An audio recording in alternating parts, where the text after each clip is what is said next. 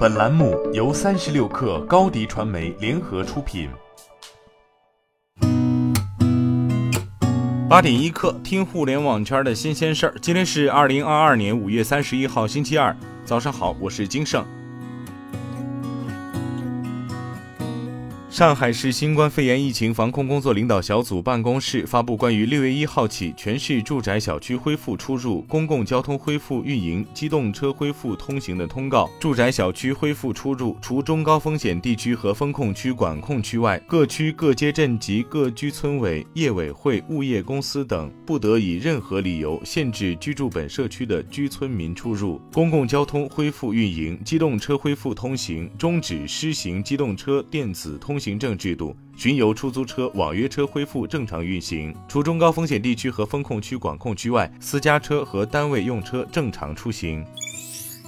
三十六氪获悉，麦麦发布二零二一至二零二二新经济公司年终奖观察报告，报告显示，百分之七十八点四的职场人的年终奖少于三个月月薪，其中百分之二十六的职场人无年终奖，近半数职场人年终奖少于一个月月薪。百分之四点九的职场人拿到了八个月及以上年终奖，超百分之三十五职场人年终奖缩水，但总体满意度仍及格。通信电子行业的有年终奖人群占比和年终奖增加人群占比均位列全行业 TOP 三。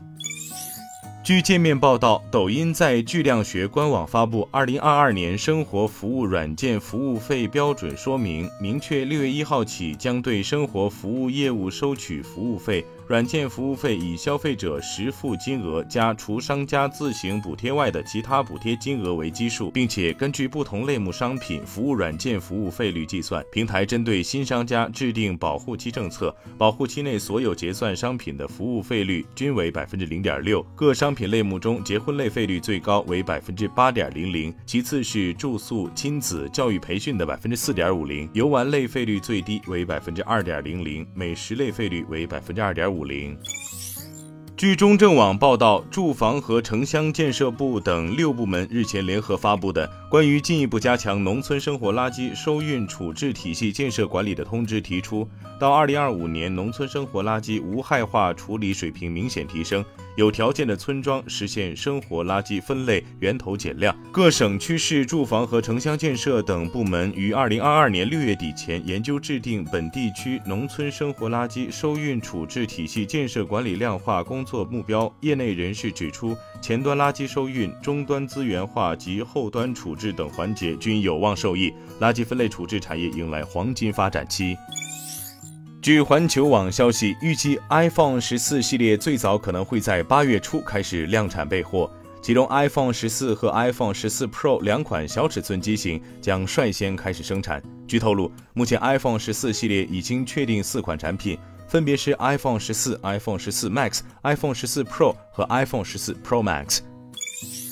据新浪科技报道，亚特兰大一家苹果商店的工人撤回了工会投票请求。此前，这些员工原定于在几天后进行投票。他们表示，撤回投票请求是因为遭到苹果恐吓。苹果公司坎伯兰购物中心商店的零售员工原定于六月二号就他们是否希望让美国通信工人工会代表他们而进行投票。据报道，如今这些员工放弃了加入工会的申请。同时，美国通信工人工会声称，苹果公司一再违反国家劳动关系法，使得自由和公平的选举无法进行。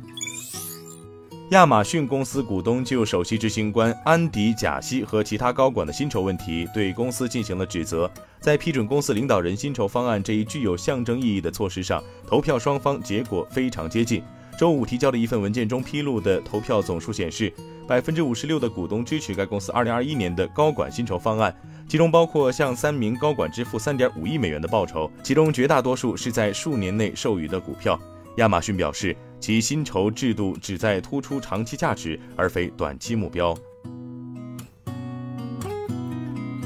今天咱们就先聊到这儿，我是金盛，八点一刻，咱们明天见。